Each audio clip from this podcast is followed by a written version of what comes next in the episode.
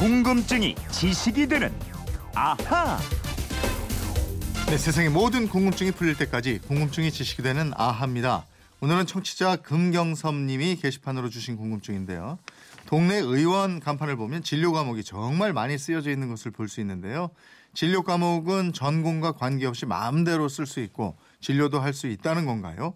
예를 들면 수학과인데 진료 과목은 이비인후과, 내과, 피부과로 돼 있고 또는 정형외과인데 진료 과목 내과, 신경과 이렇습니다. 법적으로 이거 문제가 없는 건가요? 진료 과목을 보고 진료를 받아도 괜찮은 건가요? 이러셨어요. 맞아요. 이거 평소 궁금했던 분들 많이 계실 거예요. 이거 김초롱 아나운서하고 한번 알아보죠. 어서 오세요. 네, 안녕하세요. 김초롱 씨는 요즘 예. 병원에 자주 가잖아요. 그렇습니다. 그죠? 출산이 다가오면서 예. 거기는 전문 예. 병원이겠죠. 그렇습니다. 네.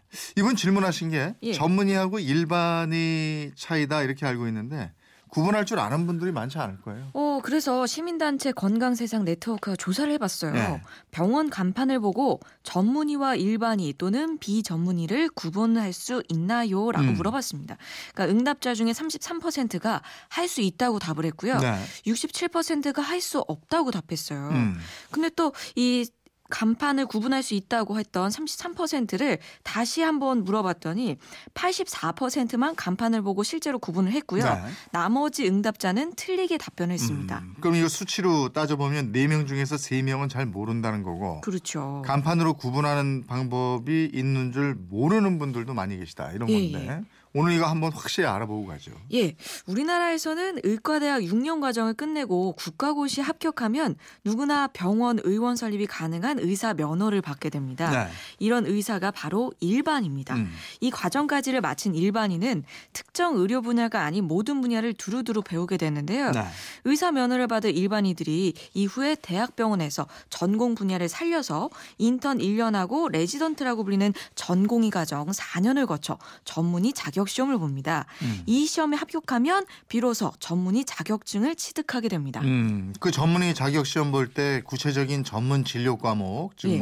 뭐 성형외과다, 내과다, 소아과다 이런 거 나눠지는 건가요? 예, 맞습니다. 그 특정 분야의 전문의 자격증을 따야 전문의가 되는 겁니다. 네. 그러니까 다시 말씀드려서 비전문의는 국가고시에 합격해서 의사 면허는 있는데 전문의 자격 시험을 보지 않았기 때문에 특정 전문 분야가 없는 의사 이런 비전문 의사를 다른 말로는 일반이라고 합니다. 음.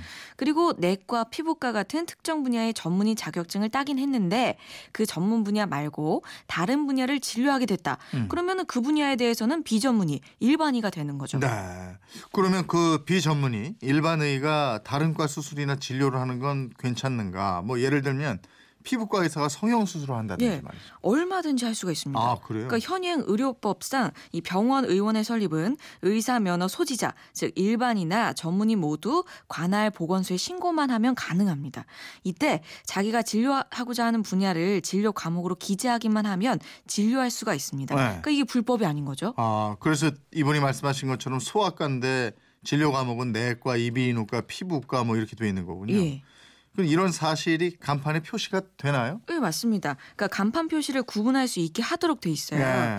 이 의료법에는 전문의가 의료기관을 열면 의료기관의 고유 명칭과 의료기관의 종류, 명칭 사이에 인정받은 전문 과목을 삽입해서 표시할 수 있다.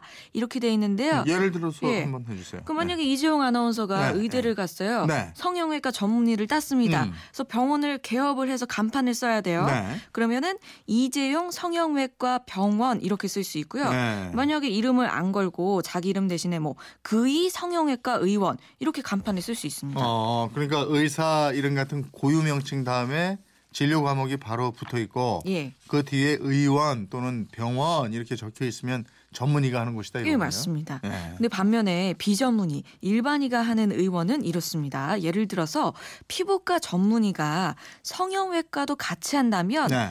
뭐 그의 피부과 의원 그리고 진료 과목 성형외과 이렇게 간판에 명시를 해야 합니다. 아, 내 전공은 피부과고 예. 부수적으로 성형외과도 한다 뭐 이, 런 식인 예, 거죠? 맞습니다. 예. 그러니까 이 반드시 진료 과목이라는 글자와 함께 과목 명칭을 표시해야 하는 거고요. 네. 근데 진료 과목 글자 크기도 의료기관 명칭 글자 크기의 절반 이하로 작게 적어야 돼요. 어. 그러니까 이재용 피부과 의원을 크게 적었다면은 네. 그 옆에 한 반절 정도 되는 글자 크기로 진료 과목 성형외과 뭐 이렇게 적어야 되는 거죠. 아, 그러면 진료 과목이라는 글자하고 그 글자 크기를 잘 보면 전문의가 하는 의원인지 이게 일반의가 하는 의원인지 구분이 되겠군요. 그렇습니다. 근데 진료 과목 글자를 아주 작게 예. 잘안 보이게 쓰거나 성형외과, 피부과를 절반 이하로 쓰지 않은 곳 이런 것도 꽤 많던데. 아, 그러니까요. 의사들이 머리가 좋고 일종의 꼼수죠. 네. 그렇게 쓰는 곳이 많다고 합니다. 진료 과목이라는 글자를 안 보이게 하거나 그 부분만 조명을 꺼놓는다거나 네. 이런 경우 있는데 안 되죠.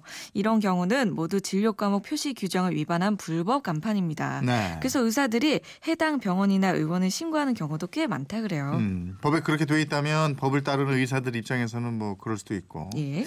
다시 정리해 보면 이비인 후과에서 코를 높인다든지 안과에서 쌍꺼풀 수술을 하는 게 법적으로 문제가 되는 건 아니다. 그렇습니다. 네, 그렇지만은 간판에는 반드시 진료 과목 표시를 해야 된다. 네. 이런 건데 질문하신 분이 그렇게 비전문의가 하는 병원에 가도 괜찮으냐 이런 예. 질문도 하신 거거든요. 아, 그러니까 법적으로는 전혀 문제가 없는 거예요. 네, 해당 분야 전문의가 그 분야 공부와 연구를 더한 건 맞는데 네. 근데 그렇다고 그게 반드시 진료랑 수술을 더 잘한다. 이렇게 보기에는 또 어려운 측면도 있습니다. 네. 그래서 소비자가 알아서 잘 판단하는 수밖에 없는 건데요. 다만 내 코나 눈을 수술하는 의사가 성형외과 의사가 아니고 피부과 의사구나, 내과 의사구나. 이걸 환자 입장에서는 분명히 알고 진료나 수술을 받아야 된다는 거죠. 어쨌든 그 성형외과 수술하는 의사들이 다 성형외과 전문의는 아니다 이- 이거 아니에요? 예, 그죠? 예. 그 비율이 얼마나 될까요? 통계를 보니까요. 2013년 1월 기준으로 건강보험공단에 등록된 의원이 약 3만 2천 곳인데요. 네. 이 중에 성형외과 전문의 의원 수는 977곳입니다. 오. 네. 근데 또 보톡스 필러 같은 미용 관련 성형 시술을 했다고 공단에 신고한 의원은 만 곳에 육박해요. 네. 그러니까 10배 이상이 비전문의가 하는 성형외과라는 뜻이죠. 야, 이거 뭐 돈이 되는 거 쫓아간 건가? 예. 그죠? 생각보다 훨씬 많네요. 그렇죠. 아무튼 간판 등을 잘 확인하시는 게 좋겠는데 그리고 병원 간판을 보면 어디는 땡땡 의원이고 예. 어디는 땡땡과 의원이고 예. 어디는 땡땡 병원 이렇게 돼 있는데 의원하고 병원 차이도 있죠. 예, 이 많은 분들이 개원한 의사가 전문의 자격을 갖추었으면 병원이고 네. 그렇지 않으면 의원이 아니냐 이렇게 생각하시는 분들 계신데 음. 분명히 말씀드릴게요. 아닙니다. 그 의료법 제3조에 병원은 이렇게 돼 있어요. 입원 환자 30인 이상을 수용할 수 있는 시설을 갖춘 의료기관 이렇게 돼 있고요. 의원은 29인 이하의 환자를 수용할 수 있는 의료기관이라고 정하고 있습니다. 종합병원은 최소한 100병상 이상을 운영해야 합니다. 음, 지금 1207님이 의원이라고만 표시된 곳은요. 이렇게 요, 요거 답좀 예, 해주시죠. 그러니까 말씀드렸듯이 뭐 모모 의원이라고 되어 있으면 그 과목 전문의가 하는 병원이 맞습니다. 네. 다만 그 병원 크기가 약간 작아서 의원이라고 하는 겁니다. 음, 그러니까 의원, 병원, 종합병원을 구분하는 기준은 병상, 예, 그죠? bed 숫자다 이거네요. 그렇습니다. 질문하신 금경섭님 궁금증 풀리셨습니까? 저희가 준비한 선물 보내드리겠고요. 이번처럼 궁금증, 호기심 생길 때 어떡합니까? 네, 그건 이렇습니다. 인터넷 게시판이나 MBC 미니 휴대폰 문자 샵 8001번으로 문자 보내주시면 됩니다. 짧은 문자 50원, 긴 문자 100원의 이용료가 있습니다. 여러분의 호기심, 궁금증 함께해 주세요. 네, 궁금증이 제시되는 아하 김초롱 아나운서였습니다 고맙습니다. 고맙습니다.